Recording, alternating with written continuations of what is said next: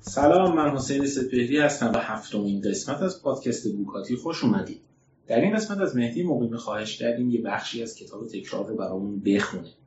این فصلی که از کتاب انتخاب کردیم فصل جمع‌بندی و پایان‌بندی کتاب هست. بعد از شنیدن بخشایی از کتاب با مهدی گفتگو کردیم درباره این مدتی که روی کتاب تکرار مشغول گفتگو با آدم‌های مختلف بودیم. یه جایی از مهدی من سوال کردم و یه جایی هم اون از من سوال پرسید. امیدوارم شنیدن این بخشی از کتاب براتون جذاب باشه.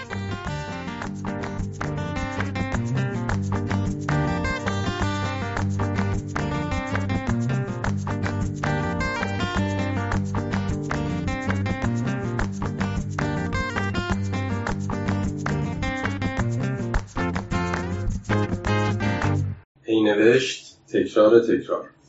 ما پس از 7 سال مصاحبه با انواع انسان‌های خلاق که بعضی در این کتاب مطرح شدند، یک چیز فهمیدیم. همه آنها دست به تکرار می‌زنند. نکته‌ای که به همان اندازه اهمیت دارد این است که تکرار کردن هر کسی متفاوت است. در این فضا ما تلاش کردیم تا با استفاده از چارچوب 5 رویکرد و 10 دیدگاه خود، اشتراکات و تفاوت‌هایی در مورد کاوی‌های خود بیابیم. خود این کتاب هم واقعاً پروژه تکرارشونده بود. این فرآیند در سال 2011 در گفتگویی درباره تکرار شروع شد. ما هر دو با چند روش شناسی تکرارشونده مختلف در حرفه خود و تدریسمان برخورد کرده بودیم، ولی آنها همه انگار بر حل مسئله نوآوری یا برطرف کردن پیچیدگی استفاده از نرم افزارها تمرکز داشتند. می‌دانستیم که باید فعالیت‌های تکرارشونده بیشتری وجود داشته باشند، ولی حوزه‌های زیادی را که با این اصطلاح معنوس باشند نمی‌شناختیم. از کار را با شناسایی دیدگاه‌های مختلفی که درباره تکرار می‌شناختیم یا حس می‌کردیم باید نشانی از آنها وجود داشته باشد آغاز کردیم. مادی و اندیشه‌ای، هدفمند و کاوشی، روشمند و بداهه، درونی و بیرونی، همگرا و واگرا. اول با یکی از آنها شروع می‌کردیم، مثلا با همگرا، و بعد از خود می‌پرسیدیم در تکرار کردن مقابل همگرا چیست؟ از این پرسش به یار مخالف آن یعنی واگرا می‌رسیدیم. این راهبرد عجیبی بود برای شناسایی دیدگاه‌ها، شبیه به نگاشت قلمرویی که هنوز ندیده باشیم. ولی این کار به ما کمک کرد تا به حوزه‌ها و افرادی توجه کنیم که فکرشان را هم نمی‌کردیم. با این فهرست از دیدگاه‌ها به تهیه فهرستی از افراد خلاق پرداختیم که فرایند آنها کمترین ارتباط با تکرار داشت. سپس آنها را با استفاده از فهرست دیدگاه‌ها سازماندهی. بعد شروع کردیم به صحبت با این افراد تا نظر آنها را درباره شکست و تکرار در کارشان بفهمیم. در این مرحله از کار بسیاری از افراد موجود در فهرست طراح بازی بودند. ما مشابهت‌های زیادی در استفاده طراحان بازی از تکرار یافتیم. پس فهرست آن را به حرفه‌های خیلی بیشتری گسترش دادیم. همزمان با صحبت با این افراد حرفه‌ای به فهرست خود مراجعه می‌کردیم، افراد دیگری را به آن می‌افزودیم و افراد را از این دیدگاه به آن دیدگاه جابجا می‌کردیم. گاه پس از یک مصاحبه دیدگاه‌های جدیدی را کشف می‌کردیم که قبلاً از آن آگاه نبودیم. ما تغییراتی در آن دیدگاه ایجاد می‌کردیم تا چیزهای جدید را که کشف می‌کردیم شامل شود. پس از چندین سال کار آهسته و پیوسته روی این پروژه، حالا به 5 رویکرد و 10 دیدگاه خود درباره تکرار رسیده بودیم و در نهایت درباره طیف گوناگونی از حوزه‌ها توافق کردیم که به ما در فهم استفاده گسترده‌تر فرآیندهای تکرارشونده کمک می‌کرد. اسکیت‌بورد سواری، میانمایی، خبرنگاری رادیویی، کمدی، هنر آشپزی، طراحی اسباب‌بازی، معماری و طراحی بازی، هنر معاصر، باغداری و موسیقی جاز. ما با انتخاب حوزه‌های خلاقانه‌ای که در مطالعات طراحی، روانشناسی و مهندسی توجه زیادی به آنها نشده است، امید داشتیم بتوانیم مجموعه‌ای بزرگتری از حرفه‌های خلاق را کشف کنیم و درباره نحوه نگرش دیگر حوزه‌های خلاق به شکست در تکرار بیشتر بیاموزیم. برای هر یک از 5 رویکرد خود 2 نفر از افراد حرفه‌ای را انتخاب کردیم، یکی برای هر دیدگاه. برای مثال بعد از صحبت با ناتالی قدسی، معمار و سینماند طراح‌بازی، فهمیدیم که آنها روش‌شناسی بسیار منسجمی در همه پروژه‌های خود دارند. بنابراین فرآیندهای روشمند تبدیل به یکی از قطب‌های طیف رویکردهای فرآیندهای شد. ما چنین انگاشتیم: اگر فرآیندهای روشمند وجود داشته باشند، باید دیدگاه‌های مخالفی در انتهای دیگر رویکرد فرآیندی باشند. این ما را بران داشت تا بگردیم و ببینیم آیا افراد خلاقی با فرآیندهای بداهه وجود دارند. این جستجو ما را به اندی میلمن، نوازنده جاز، و تصویب فرآیندهای روشمند و بداهه به عنوان دیدگاه متفاوتی است. ما نگاهی دقیق به کارهای خلاقی انداختیم که طرز فکر تکرار شونده در آنها وجود داشت. مصاحبه‌های رسمی‌تر را آغاز کردیم که بسیاری از نقل قول‌های موجود در این کتاب از آنها استفاده شده. ویدیوهای ضبط شده این مصاحبه‌ها در سایت siteproject.com قابل دسترسی هستند. وقتی این مصاحبه ها را انجام میدادیم به سراغ چارچوب خود باز میگشتیم تا یافته‌های خود را در آنها بگنجانیم. در انتهای فرآیند مصاحبه به زیر و رو کردن منابع طراحی، روانشناسی، جامعه شناسی و آموزش پرداختیم تا ببینیم هر یک از این حوزه‌ها چگونه به مطالعه پدیده‌های خلاقیت، شکست و تکرار پرداختند. این پژوهش به ما در ساختن 5 رویکرد ما و به شکل دادن انگاره‌های مورد کاوش در بخش اول کتاب کمک کرد. موضوع واحدی که از همه این افراد خلاق پرسیدیم رابطه آنها با شکست بود. بعضی از آنها راحت نبودند درباره شکست حرف بزنند. عجیب نبود چون رویارویی با شکست فرد را در موضع ضعف قرار می‌دهد. دیگران اما راحت‌تر درباره شکست حرف می‌زدند. بعضی از آنها نمی‌توانستند به شکست بگویند شکست. آن را اتفاقی طبیعی می‌دانستند بدون معنای منفی که معمولاً نااطلاق می‌شود. همه افراد خلاقی که در این کتاب مورد بحث قرار گرفتند قطعاً به شکست فکر می‌کردند، حتی وقتی که خودشان از کلمه شکست استفاده نمی‌کردند. ما تلاش کردیم از واضح‌ترین زبان ممکن برای توضیح چیزها، نشان دادن ترکیب‌ها و غیره استفاده کنیم. ساعت‌ها زمان صرف بحث درباره واژگان کردیم، متن‌های زیادی درباره منابع جدید برای هم نوشتیم و گاه ساعت‌های کوتاهی را برای فهمیدن همه اینها به تنهایی کار کردیم. جایی در اواخر فرایند بود که چارچوب تکرار خود و ارتباط آن با خلاقیت و شکست را نهایی کردیم. تلاش‌های ما برای توضیح مطالعات خود درباره همه جزئیات با چالش‌های زیادی روبرو بود. وقتی چارچوب خود را چندین سال پیش از نوشتن این کتاب در همایش ارائه کردیم، واکنشی که دیدیم ترکیبی بود از شک و هیجان. بعضی از همکاران تلاش ما در تخریب رویکرد همسان برای همه در طراحی تکرار شونده که توسط برخی حلقه‌های طراحی بازی ترویج می‌شوند را تحسین کردند. دیگران نگران بودند که ما رویکردهای متفاوت زیادی به طراحی تکرار شونده ارائه کرده بودیم، چون این موضوع باعث از دست رفتن سادگی مدل‌هایی بود که به تدریس و اجرای آن عادت داشتند. حتی افراد بیشتری نگران بودند که چارچوب ما شبیه نقشه فراگیری از تمام قلمرو خلاقیت بود که صد البته چنین نیست. در پایان وقتی دست به قلم شدیم، همان پروسه را از همکاران همانند همه کتاب‌های از این نوع از منتقدین ناشناسی که پیش‌نویس کتاب را خوانده بودند شنیدیم. آیا کار شما روزنامه‌نگاری است یا تحقیق؟ نظر افراد در این باره به حوزه کاری آنها بستگی داشت. پژوهشگران طراحی معمولاً فکر می‌کردند این کتاب در حیطه روزنامه‌نگاری است، در حالی که روزنامه‌نگاران و افراد خلاق آن را تحقیق می‌پنداشتند. زمان زیادی را صرف یافتن تعادلی میان این دو کردیم. می‌خواستیم این مراکبی‌ها را به عنوان منابع اولیه ارائه کنیم، افرادی که دیدگاه خاص خود را به خلاقیت داشتند. در این حال حس می‌کردیم که باید 3 مفهوم اصلی خود یعنی خلاقیت، شکست و تکرار را همپایه کارهای کسانی قرار دهیم که از نزدیک در مورد این مفاهیم کار کرده بودند. بخش اول این کتاب واقعاً واکنشی است به بازخوردهایی که از محققینی گرفتیم که به دنبال پژوهش بیشتری بودند، در حالی که لحن مالکاوی‌ها که متناسب با خواننده عادی بود طوری جلوه یافته است که کتاب تا حد ممکن برای همه قابل فهم باشد. قابل فهم و آکادمیک دو مشخصه که کمتر کنار هم دیده می‌شوند، ولی امیدواریم توانسته باشیم تعادل خوبی میان آنها برقرار کنیم. شکل‌ها و نمودارهایی که در این کتاب می‌بینید نیز به همان اندازه چالش برانگیز بودند. ما به معنای واقعی کلمه سالها مشغول صحبت درباره روش‌های مختلف بودیم. حتی با دانشجویان پارسونز یک کارگاه نمودار برگزار کردیم. به دنبال راهی برای نمایش انگاره‌های پیچیده به شکلی ساده بودیم. مثال‌های مختلفی را آزمودیم تا منظور خود را بیازماییم. و در نهایت به کیک، کارت ویزیت، پوسترهای حراج لوازم منزل، صندلی و مسواک‌هایی رسیدیم که استیلا دیویس و یو جن چن ساخته بودند. فرآیند مشابهی برای شکل‌ها و نمودارها طی شد. کارلا پیتار و توبا اسکان مثال‌های زیادی را بررسی کردند و در نهایت به روش آجرهای ساده و آدمک رسیدند.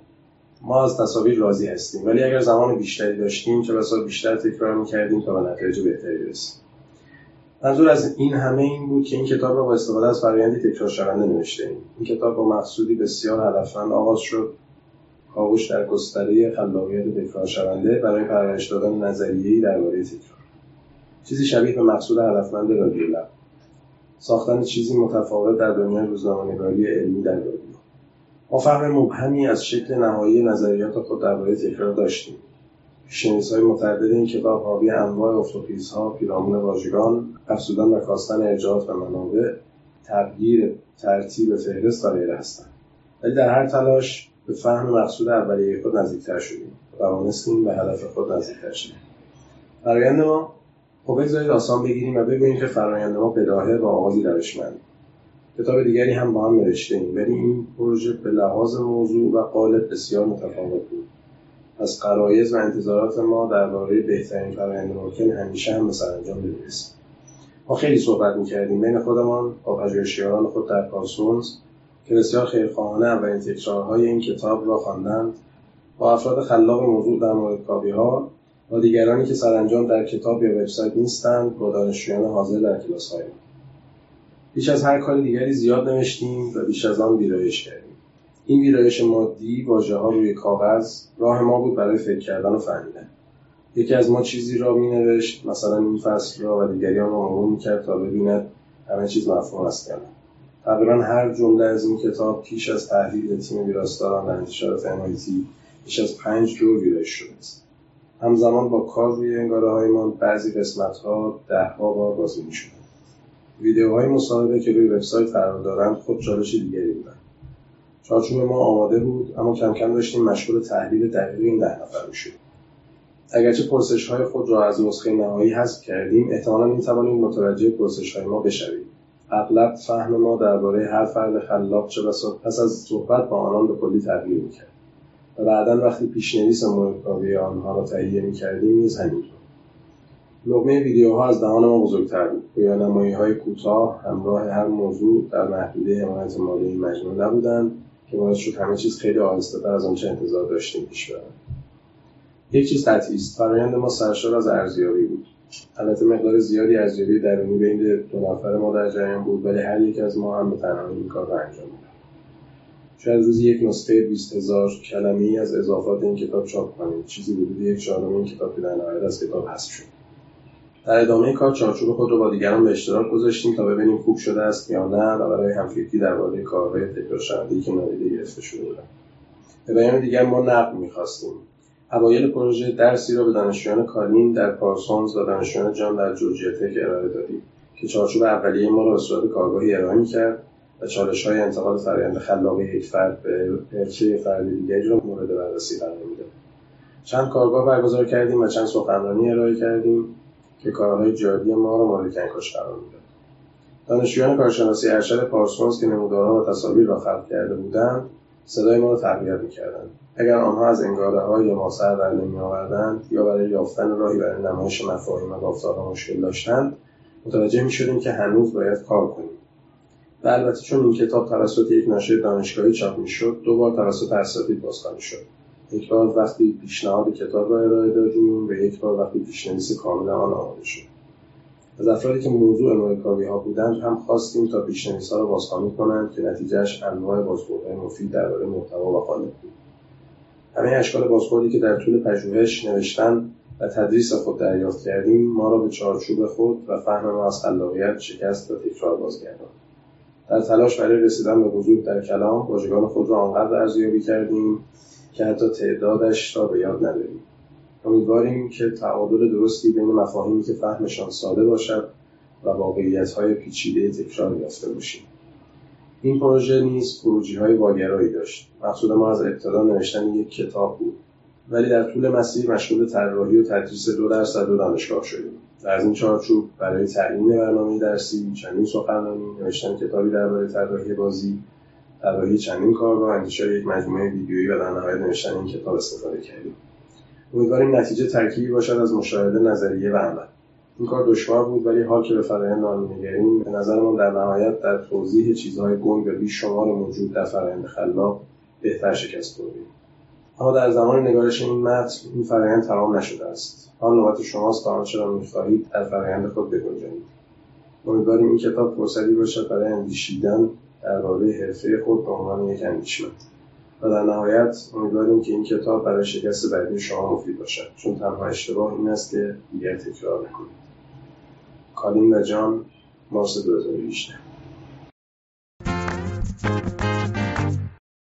جایی از کتاب هست که دوست داشته باشی برگردی دوباره ترجمه کنی؟ ببین واقعا چی بخوام کلا اینجوریه که هر چی کتابای قدیمی‌ترمو میشونم میخونم همش احساس میکنم که هرچی عقب‌تر باشه بیشتر اشکال داره. رنجو میبینم که خودم داره ترجمه بهتر میشه. و حالا دیگه به نسبت اینکه چقدر قدیمیه دوست دارم. و فکر کنم مختص یه جای کتاب نیست. بخوام دوباره ترجمه کنم فکر کنم دوست دارم همه شده ترجمه کنه دیگه ویلاش دیگه. میشینم میخونم و جمله‌بندی‌ها رو عوض می‌کنم. یعنی منظور اینه که معمولاً یه خود عقب جلو می‌کنم. اینجوری بگم معمولاً تو عبارت کلیدی خیلی دست نمیبرم.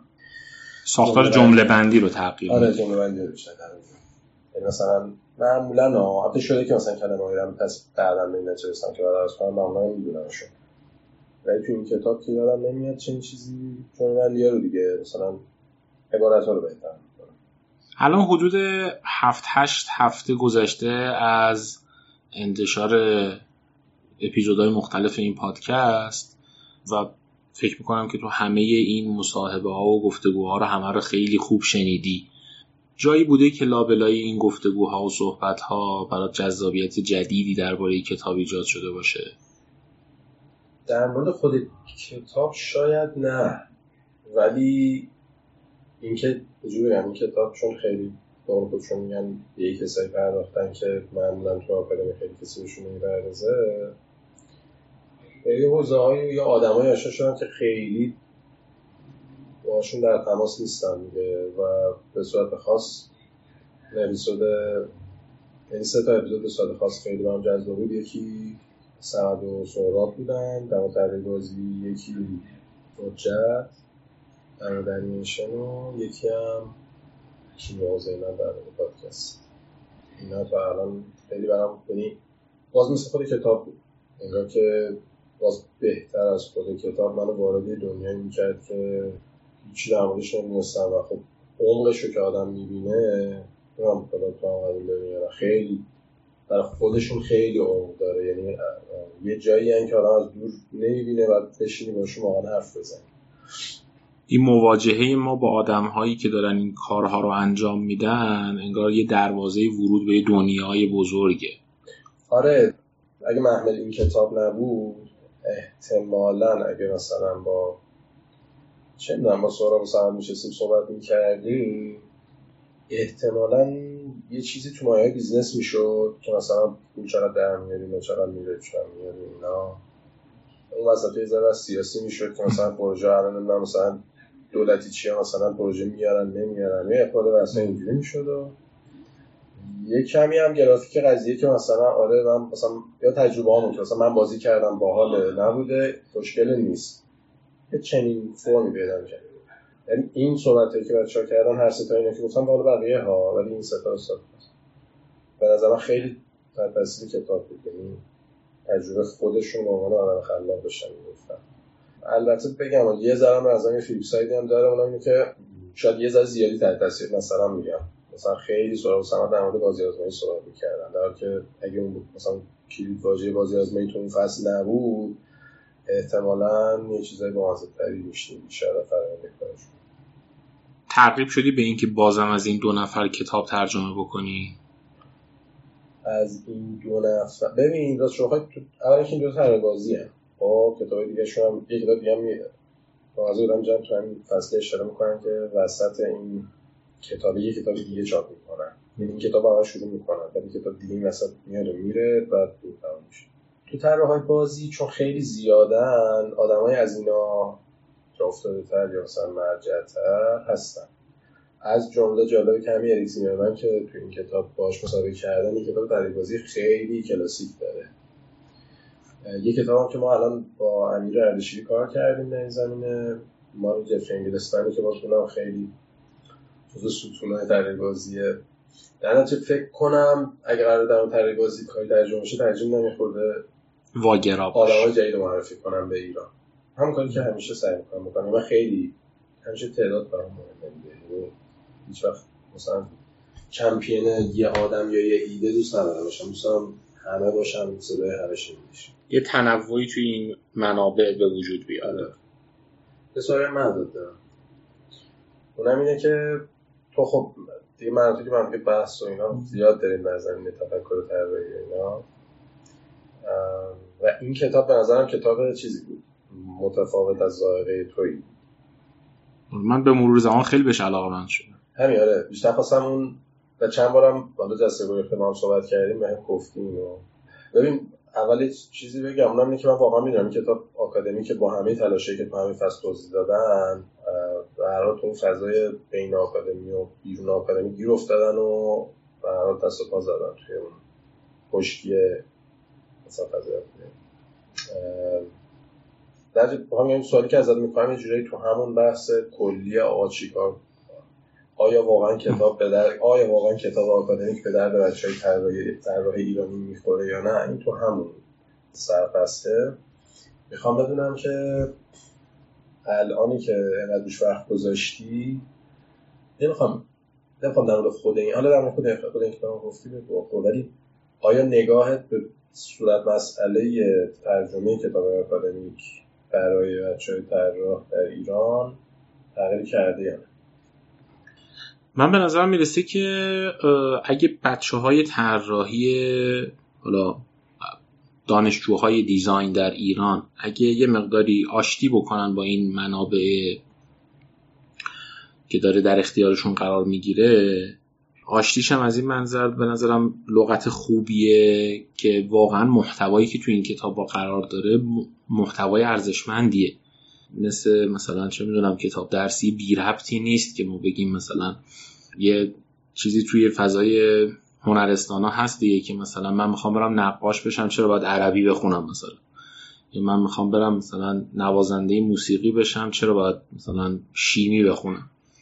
من فکر میکنم که محتوایی که تو این کتاب هست محتوای ارزشمندیه، ولی دانشجوهای دیزاین و بچه‌های دیزاین باهاش قهر کردن، با کتاب، با ژانر کتاب قهر کردن.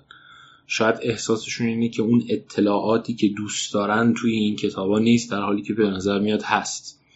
لااقل این کتاب، این دو نفر آدمایی هستند که استاد دانشگاه هم توی جای مهمی هستند، تو کار خودشون آدم‌های مهمی هستن و وقتی دارن یه محتوایی رو منتشر میکنن برای زحمت کشیدن که دارن منتشرش میکنن. به نظر من خیلی مفیده، خیلی مفیده. چجوری یعنی میگی مفیده؟ دقیقا یعنی بچه ها مثلا بس کنن یه توی دانشجو دهی الان بکنم 80 دانشگاه میگنم آره دیگه الان یعنی یه آدم اسم متعدد 80 من دانشگاه الان که تا اون میخونی چجوری رو داره مختلف؟ لااقل چیزی که متوجه میشم اینه که این ابهام در یادگیری دیزاین و این که دیزاین یادگیریش با انجام دادنش اتفاق میفته، این کتاب خیلی پررنگی موضوع رو برای من داشت، چه بخش مثالهاش چه اون حالا فصلهای اولیش که فاز آکادمی که بیشتری داره، جفتشون این حس و حال رو برای من داشتن که این یه تونله پر از ابهامه و مهم حرکت کردن داخلشه. هیچ وقت این تونل روشن نمیشه و حالا ما توی یه جایی از دنیا هستیم که احساس می‌کنیم بیرون این مرزا خیلی داره اتفاق عجیبی میفته و خب ممکن هم هست واقعا اتفاق عجیبی بیفته، نقد راجع به اون مسئله نداره، ولی این مقداری که من ازش متوجه شدم اینه که این تونل همه جای تونل پر از ابهامه و مواجهه باهاش وارد شدن بهشه، راه حل دیگه ای نداره. من به نظرم میدونی من خیلی اصلا این که اینجور کتابا بیشتر از این که اتمام به درد یاد گرفتن بخورن صادقانه بگم به درد گفتمان سازی من میگم، حالا یه قول کلمش به موریس کنیم تو داریم دیسکورس سازی بخوام با کنست، یعنی این که یه تقابلی همیشه هم تو فضای آموزشی طراحی که همیشه یه فضایی بین این که مثلا طراحی یه چیز شهودی یا قابل آموزشه و اینا هست که رسوقه من تو هم خیلی در این زمینه فکر کنم توی یه سمت این قضیه نمیشه. آقا از اینه که به نظرم کلا توی برند کردن، معرفی کردن، مارکت کردن هر حرفه‌ای تو نیاز به گفتمان داری. تو میتونی که یا یه جور مثلا بگم ابهام، یه جور رازآلودگی مثلا بگی که آدم مثلا اون طراحانه بگوی مثلا یا آدمانه، ولی رسوقه اینجور حرفا خیلی کوتاه، یعنی تمام میشه سریع و سریع میرسه به اینکه مثلا یه سری نمونه کار ببینیم و اینا که اونم خوبه های میخوایم اونم یه نوع برندینگه، ولی این نوع برندینگ که تو زبان از زبان تو زیاد استفاده کنی برای حرف زدن در مورد یه چیزی، اینم یه نوع برندینگه، حجم بیشتری داره، مخاطبین بیشتری داره، احتمالاً مخاطبین مدل متفاوتی داره، اونایی که مغزای تحلیلی دارن اینا که بخوایم و نخوایم برام خیلی از کارفرماهای طراحا برام از این جنسا حرف اینه که من اینو بیشتر از اینکه واقعا شما بخواید یه ابزاری برای آموزش میدن، ابزاری برای گفتمان سازی میشناسن، یعنی که چون آدمی که اینو بخونه یه عالمه میتونه حرف بزنه در مورد اینکه خلاقیت موقعی خلاقی مثلا می‌بینیم چیکار کنیم، اینو مخاطب داره تازی دیگه دیگه که مثلا بچه 18 بیاد از اون ورسا من برای چه که تو بخونم بعدشون برای اینکه بتونی کارتو بفروشی. خیلی ممنونم لطف کردی که هم یه قسمتی از کتابو برامون خوندی و همین که الان دیگه داریم فصل اول بوکاتی رو جمع‌بندی می‌کنیم، بازم با همون صحبت کردیم. سلام